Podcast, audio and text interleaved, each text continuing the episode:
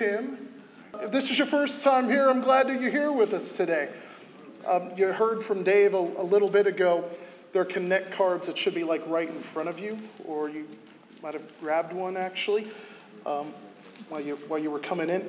Fill that out, and like if you miss the opportunity while you were the, the plates were passing and such, like come find me, come bother me, tackle me.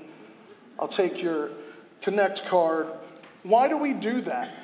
It's not just to like have a record of like people that are coming here and such. Um, it's so that I can bother you at 4 a.m., pounding on your door, asking, What can I do for you? Seriously, it's a way for us to get to know you and love you and pray for you and learn how to best serve you. Now, if you got a Bible with you, I hope you do. Open up to Galatians 2:20. Galatians 2:20. Tim, that's just one verse. Did you transform into, into John MacArthur? What happened? Um, no, but we are hanging out in one verse for four weeks. Why? Because this verse is magnificent. Uh, we might say that it's, it's pregnant with truth.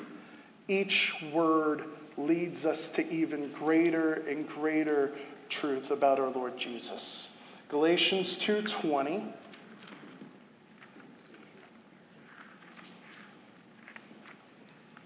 If you're using a Pew Bible, it's in page 972.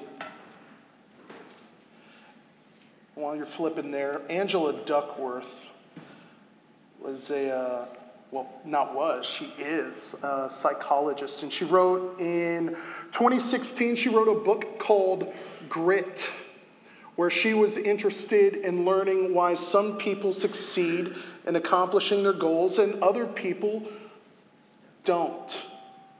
Are there any goal setters in here today? No one?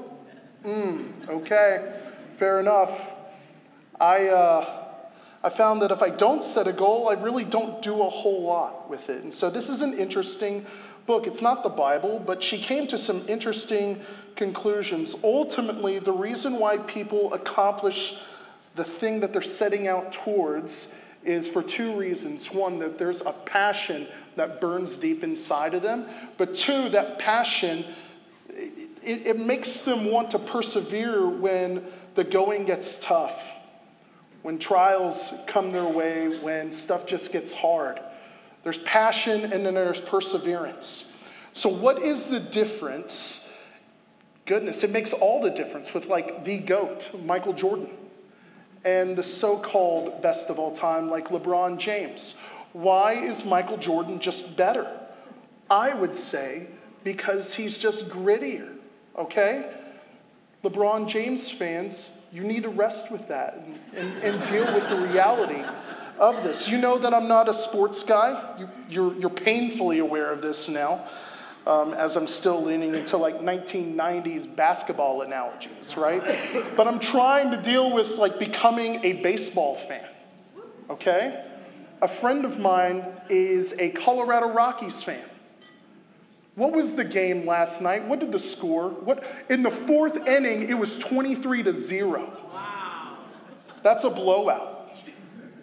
Um, goodness gracious. Why would someone want to persevere and be passionate about the Colorado Rockies? They're longing for a day to, what, what is it when, when people win like the championship or World Series? They get a trophy? Is it a pennant? What do they do? They're, they're longing for that, right? The, the one like day, hopefully, my poor friend that's a Colorado Rockies fan, he's hoping that they might overcome incredible adversity and like actually win a championship. That's a hard time. It's the reason why fighting couples or parents stay together. It's the reason why people go to their jobs even though they hate their jobs. It's people have this stick to itiveness in them, I think, inherently, at least when it comes to some things. We don't always quit everything that we hate, there might be actually something inside of us that wants to move forward in life.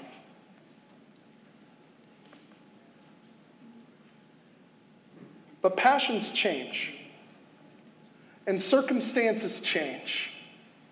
People change dramatically over time. Michael Jordan couldn't play basketball all of his life. The Colorado Rockies might not always exist as a baseball team. People end up not staying married.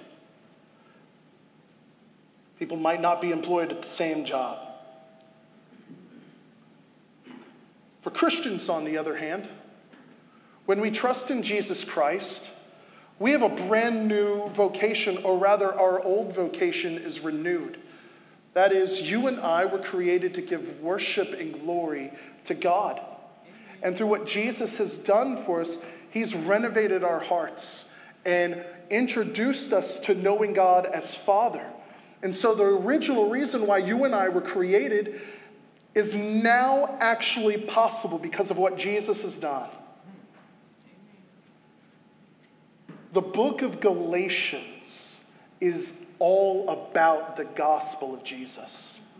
When you read in the very beginning of it, Galatians 1, it is about getting the gospel right. It's saying, if you add to the gospel, let him be cut off, or anathema, or accursed. Let him be cut off from the body of Christ. Let him be accursed. He, he actually isn't teaching truth. So let him be pushed far from God because, like, it's actually showing from his heart that he doesn't understand what the gospel is, regardless if it's an angel or another preacher or even Paul himself.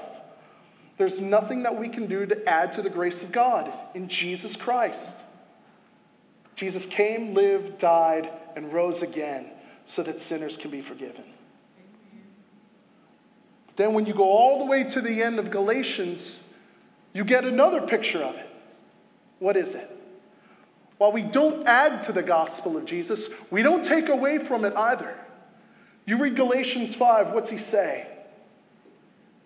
Anyone who has fits of rage, jealousy, sexual morality, Paul has a heavy word for them. He says, Anyone who does these things will not inherit the kingdom of God. It's heavy. So we don't take away from the gospel, and we don't add to the gospel message either. How do we live it then? Galatians 2:20 over the next 4 weeks is going to help us develop gospel grit. When the going gets tough, and we want to walk away, or we want to abdicate, or we feel weak or insecure, or we're overly anxious, or we feel unduly guilty and ashamed of what we have done, we're going to see from Galatians 2:20 how Jesus gives us grit to be able to move forward. So if you're able to, would you stand out of reverence for God's word today? We're not hearing from me, we're hearing from God's word today. I'm going to start from verse 15, and once we get to verse 20, would you read that out loud for me? Starting in verse 15, just for the sake of context, this is what Paul is saying to the church in Galatia and to you and me today, this morning. This is what God's word says. We ourselves are Jews by birth and not Gentile sinners. Yet we know that a person is not justified by works of the law, but through faith in Jesus Christ. There's nothing that we can do that makes us acceptable or on friendly terms with God other than what Jesus has done. We're not justified by works of the law but through faith in Jesus. So we also have believed in Christ Jesus in order to be justified by faith in Christ and not by works of the law, because by works of the law, no one is justified. Verse 17. But if in our endeavor to be justified in Christ we too were found to be sinners, is Christ then a servant of sin? Certainly not. For if I rebuild what I tore down, I prove myself to be a transgressor. If I find myself running back to old patterns of life, I find over and over again I need to be rescued over and again still, don't you? I don't need to just be rescued once. I need Jesus to be always and forever my rescuer. For through the law I died to the law so that I might live to God. Verse 20 I have been crucified with Christ. It is no longer I who live, but Christ who lives in me. This life I live, live by faith in the Son of God who loved me and gave himself for me. This is God's word to us this morning. You can be seated.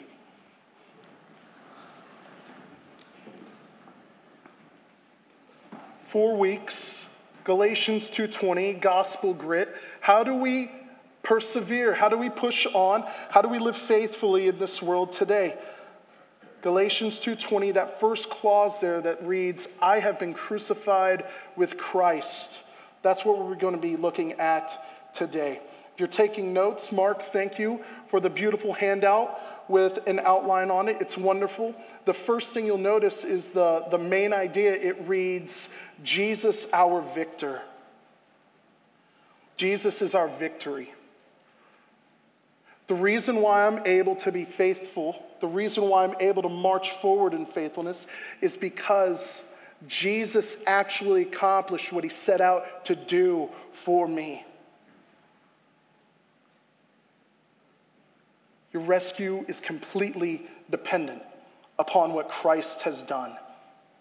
And so, if you've been around church circles and Christian circles for some time, this is going to feel like old hat for some of you. Martin Luther said this, though, when he was confronted by someone asking him about the gospel. Why do you keep bringing it up over and over again in your sermons? And he says this The reason why I keep preaching the gospel to you is because you forget it. The very thing that we base our life and breath upon is the very thing that we're quick to abandon when trials come. I need to be reminded over and again. Do you? Amen. I know, I know I do. When I fail or when I succeed, I need to be reminded of Jesus' grace for me. And I don't need just reminders about, hear me carefully, theology is really, really important. But in the nitty gritty and the practical kind of stuff, if you've ever drowned before or almost drowned, when someone throws you a life jacket or a life preserver or like one of those like circle things, the inflatables, you're not asking like where where did it come from? You're not asking about where was it made? Is it going to hold me up? I'm hoping it holds me up. Like you're just grabbing for whatever's going to be able to sustain you in that moment, right? The weight of this can be kind of lost on us because of our familiarity with the truths in the Bible. Jesus actually saves us from a whole heck of a lot of stuff. So the weight of this can be lost on us. Listen to what Paul says, though. This is just the first clause again, right? He says, I have been crucified with Christ, period. I have been crucified with Christ. He's saying that there was a past event that happened in actual human history that affects how he lived in his own day. Sure, he came to faith probably just a few years removed from the resurrection, but he's writing to the Galatians now in probably 50 AD. He's writing saying, This thing that happened in the 30s, 2,000 years ago, it still affects me in a massive way today. And when we hear this passage, we might want to say that we're emulating or that we're following Jesus in some way, shape, or form. That's not what he's getting at here in this passage. It's not a call to crucifixion. You can find that all throughout the Gospels. Like in Luke, when Jesus gives the gospel call to people, the call to discipleship is a call to die. Jesus says, if anyone wants to be my disciple, he takes up his cross and he follows him. That's not what Paul is saying here. Paul is saying that something actually happened in real human history and it impacts him personally, it impacts him massively. He says that I have been crucified with Christ. Crucifixion some of you are probably aware of some of the horrors that go into it. It was reserved for the worst of the worst in the Roman Empire. The religious rulers wanted Jesus dead, so did Rome. Why not? Give this guy who's a troubler in Israel and in the Roman Empire, let's stake him to two pieces of wood. But that's not how he would die. He wouldn't die just because he was bleeding out as two metal pieces were pierced through his wrists. Some people might die from the shock that comes. He would die from a lack of oxygen, his body.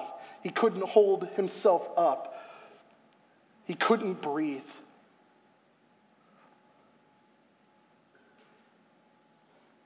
He would push up to try to catch a breath, and he would come back down, and he would get tired all the more, and then he would expire.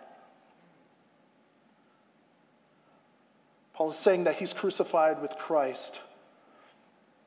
Does it mean that Paul is actually dead or dying in this moment right now?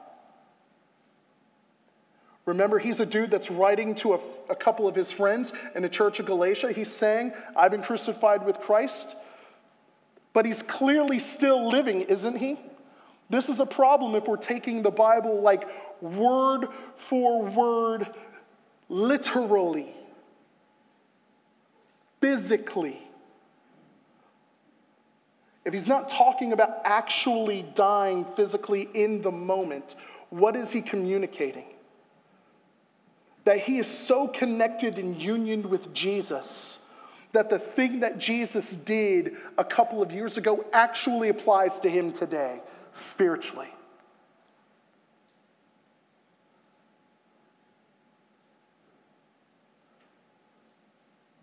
The thing that Jesus did has now become his. And so we can't not think about the crucifixion. Paul is saying, since I have been crucified with Christ, I think he might point the finger and say, Since you have been crucified with Christ, this is what your entire life is based upon. We can't think about what Jesus did enough. We can't be saddened and broken about the fact that the Lamb of God had come to take away the sin of the world enough we can't celebrate the fact that Jesus Christ, the incarnate God who created everything, came to liberate us enough. We can't stop worshiping him. We can't stop obeying him because of what he has done. We won't stop following him because of what he's done. It should have been me paying the penalty of my sin and disobedience or preference or prejudice or pride or lack of gentleness or whatever. It was Jesus that actually did that. Jesus stood in my place. Jesus expired in my place. Jesus did that for you. Isaiah 53 All we like sheep have gone astray, each to his own way, but upon him, Jesus, God laid the sin of us all. Or 1 John 2 Thanks be to God that we have an advocate in our Lord Jesus Christ who has become a propitiation or wrath bearer for us on our behalf. Or, like Ephesians 2 says, Jesus has now come to rip the blindfold off of our eyes so that we can see clearly now what God has done for us so that we could see him in truth and spirit too. So then, if this is ours, how can I have it? How can I access it? How can I always walk in this? Sometimes when we talk about Jesus, I think we think of him more like a bakery than we do a bunker. Tim, what do you mean by that? I'm a, my wife used to bake a lot, and now she doesn't. And so now I'm incredibly sad about this, right? And so um, focaccia bread is like some of the best stuff on the planet. That might have been what manna was as the Israelites were wandering through the desert. I don't know. I hope so. Um, but if I wanted to go get a really tasty, like loaf, square, whatever it is, of focaccia, where would I go? I would go to a bakery, perhaps Panera Bread, or as it's called here, the bread company, right? If I want tasty cupcakes, I, don't, I know I don't need them. I'm gonna go to a bakery though. Like that's, that's where I'm gonna go. I can go to the store and give an exchange of goods and then walk out with what I intended to buy. You following me thus far? I think we think of Jesus like that rather than a bunker. We think of Jesus as a place that we can go to get what we need from him and walk along our merry way instead of thinking of him like a bunker, a place of security, a place of rest. One of my friends, God love him, is building a bunker right now. Not like right now, but like he's got plans, he's investing in this, he's a bit of a prepper. Um, do you have friends that are preppers? They can be a bit of ex- you know, a little extreme. I love them. He's one of my best friends. Um, and I kind of laugh about it like, do, do, do you really think all of this is necessary? Stocking up cans of food in a concrete building? Is this really necessary? Of course, I would be the one saying that until the world starts to fall apart. And then I'm going to want to be in the bunker that my friend is making. You get what I'm saying? I have a basement right now, praise the Lord. And there are apparently tornadoes that happen around here. I don't want to be in my car when a tornado's spooling up. No, I want to be in the safest place possible, right? I don't get the benefits of safety and security unless I'm inside, unless I'm hidden. An old dead guy, Jonathan Edwards, he said it like this One day, the wrath of God is going to cascade upon the earth in such a way that even the strongest demon in hell would not be able to push back against its waves. I don't need help. I need security. I need safety. When Paul says, I have been crucified with Christ, he is saying that he is hidden in such a way that when wrath would come his way, he's actually absolved from it. Like Jesus actually hides him from it. Are you crucified with Christ? Are you hidden in Christ in such a way that you can say, Jesus' crucifixion, though it happened to him, it might as well have happened to me because all of my stuff is nailed onto him. Is that you? The rest of the world thinks it's silly and dumb and maybe even immoral to think that there would be a man that would be staked to two pieces of wood on behalf of sinners. This is not a loss for Jesus, though. This is the win. If there was ever a win, it's here. It's in the cross that we see Jesus not as a helpless victim, but in God's economy, we see him as conquering king. Invincible and matchless. What does he say to Pilate when he's being tried? I lay my life down freely. What a stud right? What a courageous Jesus he is. And so, as a matchless king, a victorious king, we get to see four different ways, I think, in Scripture, especially in the New Testament. Um, we get to see four ways in which this victory is mapped out for us. Firstly, it is in the power of Satan. Jesus dethrones Satan's rule here and now. But you might be thinking, Tim, this is, um, when I look around the world right now, it still feels very much like Satan is in control of our schools, um, universities, even my, even my doctors. Um, where, where, where, do they, where do they go? Doctor's office? It seems like Satan is in control of absolutely everything and everywhere. 1 John 3 8 says something to the contrary, though. Jesus has come to destroy the works of the devil. That's what he came to do the first time he came, and he does this through the cross. He takes the sting and even the power out of what Satan is able to do here and now. And when you give the gospel away to people, it is melting the blindfold off of their eyes so that they can see the truth. But that's not all. There, there are a couple other ways too. The presence of sin, the power of sin that it holds over us, and even the penalty of sin itself. Jesus conquers these three things as well. How could we illustrate this though? How many of you ate cookies today as you were coming in? Praise God for delicious chocolate chip or white macadamia nut, not that oatmeal raisin nonsense. if you ate one of those, we're going to have church discipline shortly after. Karen, you're coming to the carpet in just a moment, okay? So, how many of you feel okay so far after eating those cookies? Oh no, what just happened? You feel all right so far, don't you? So far, so good? No one's bolting to the door.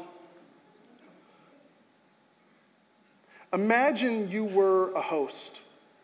You want to have some friends over, and you thought the best way to show love uh, was the same way I thought to show love, and that was to bring some really tasty cookies to your friends. They're coming over, uh, you don't have a lot of time, but you think that you have everything that you need for it, don't you? You got flour, check, butter, check, Toll House chocolate chips, and nothing else. Check. We're good so far. And then you're running through the list, and then you go into the refrigerator, and you're met with a really strong choice now. You don't know how long those eggs have been in your refrigerator. Do I use these or do I just scrap the entire project? They're going to be over soon. I don't have enough time to go to the, to the, to the grocery store. I don't have the Swanners here right now to be able to give me another dozen eggs, right? What can I do? You risk it. You break open two eggs, and what was once a very happy aroma of baking is now filled with death. This is gross. But they mix all right. They mix all right in the, in the dough, and you know, who's going to know, right? You measure them out, you take your little ice cream scoop, plop them on the, on the cookie sheet, and then you put them into the oven. And it goes from bad to worse, right? Now it smells like, like hot garbage. It's not great.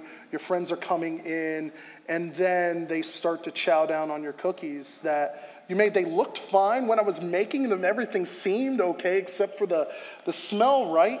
The only problem with it was what? It was, it was gross eggs. Thank you for letting me give a, a student ministry illustration for a moment. Um, If it weren't for those eggs, it would have been fine. Jesus has come to conquer sin. We know about the penalty of sin, how Jesus frees us from hell and the grave. One day, you and I, if we trusted in Christ, will be raised in brand new bodies that were purchased with his own blood. But that is a present reality that's experienced in the future. When Paul says in Galatians 5, instead, don't do the works of the flesh, instead, experience and exhibit the fruit of the Spirit. Jesus, even now, as you are crucified with him, you experience a brand new life because Jesus conquered your flesh. Notice something in the New Testament. There are several passages in the New Testament that talk about how we're to pray that God moves us or keeps us from evil or the evil one, depending upon what version of the Lord's Prayer you're, you're reading. And it even talks about how we can resist him, the evil one. There is no language like that, though, about our flesh, our old nature. What is the language that Jesus or Paul or Peter uses of it? It is to crucify the flesh, it's to kill it. That's the language that the Bible uses in talking about how we need to deal with our old nature. And Jesus conquers that too.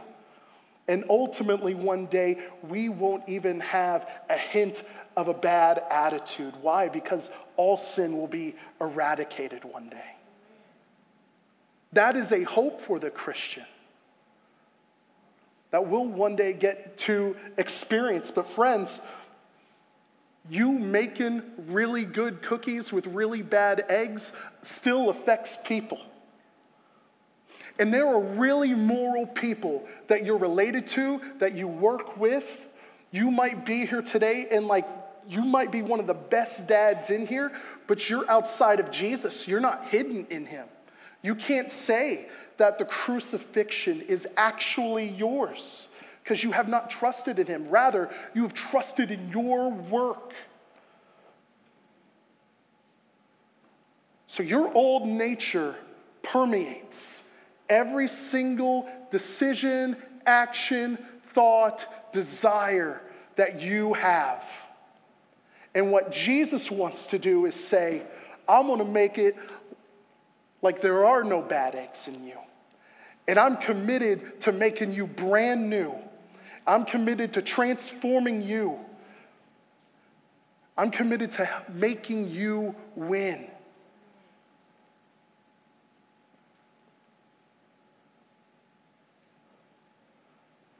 Victory in four ways. Jesus conquers the power of Satan, deals with the penalty of sin, he deals with the power of sin and the presence of sin as well, one day and finally. And so friends, Galatians 2:20 is the entry point into the Christian life. You want to know what it looks like to follow Jesus? This is where it starts. It's not just, this is good. You need to read this, and you need to pray, and you need to love your neighbor. But the entry point to where all of this like makes sense is that you are crucified with Jesus. Because all of this is nothing without being unioned and hidden in Him. Are you crucified with Jesus today? Tired of working at life all on your own? Maybe you've confessed Jesus as Lord and Savior before, but like going to a bakery instead of being hidden in a bunker, you keep coming back and forth only when stuff like really hits the fan. No part of our life, no part of our life, not one fraction of us can be hid like apart from him. Instead, wholly and solely found in him shall we be. Let's pray.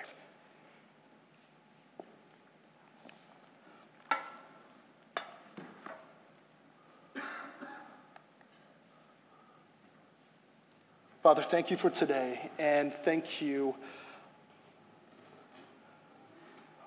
Oh God, thank you that we have shelter from the storm.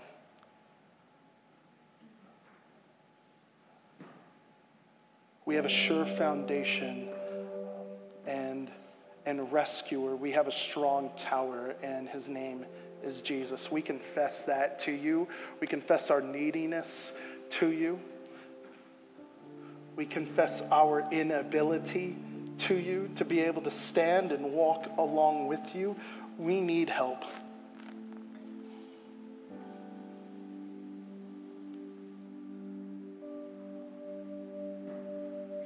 Father, the old hymn goes, I need you every hour. Pray that we can pray that back to you as we think about the crucifixion and what you accomplished through it. Jesus, you are our King, and we delight in joining you where you lead us to go. Pray for my friends in here um, that you would meet them where they're at now. Pray that you would minister to them now. Pray this in your name, Lord Jesus. Amen.